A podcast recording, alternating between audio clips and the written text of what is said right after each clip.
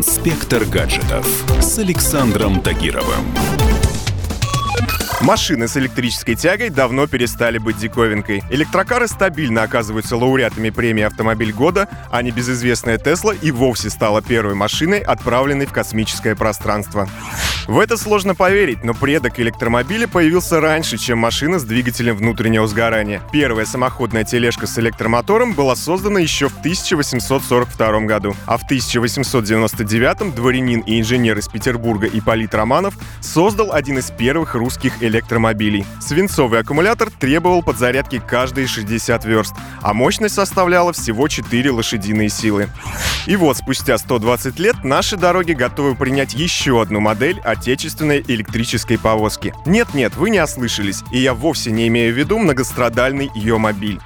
В российской компании Zeta на днях сообщили, что новый одноименный российский электромобиль появится в продаже уже в декабре и будет стоить от 450 тысяч рублей. Но давайте с этого момента поподробнее.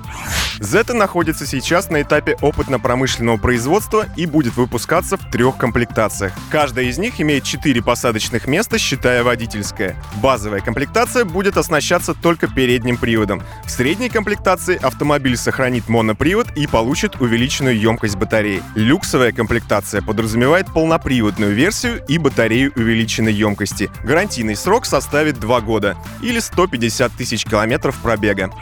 Производители обещают, что с новым электрокаром в прошлое уйдут и все аналоговые кнопочки и рычажки. Управление на себя возьмет планшет, интегрированный в панель, который также будет выполнять роль мультимедийной системы. Приложение, которое можно будет использовать для управления и диагностики, сейчас тоже находится в разработке.